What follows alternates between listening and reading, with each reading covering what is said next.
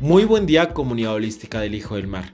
Martes 30 de marzo del año 2021 y la luna se mueve a la casa número 8 de Escorpio con la numerología en 2, el arcano de la suma sacerdotisa. Y en esta casa de Escorpio vamos a hacer un estudio profundo de nuestra alma. Escorpio recuerda que es transformación, es transmutación, pero también es mucha profundidad del espíritu y de los corazones. Estamos vibrando en la semana del Gesed, la semana del amor, cómo bajo mis niveles egoicos y cómo los manifiesto hacia una conciencia manifestadora.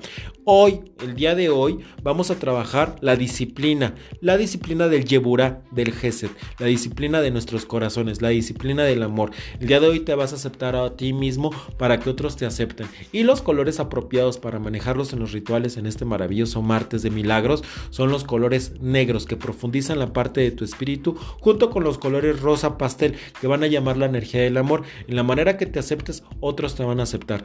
Recuérdalo siempre, cómo disciplinas tu corazón. En la manera que tú vibras, es en la manera que el universo va a vibrar contigo. ¿Ok? Que tengas un excelente día. Te saludo de alma a alma y disfruta este maravilloso martes de milagros. Te quiere el Hijo del Mar.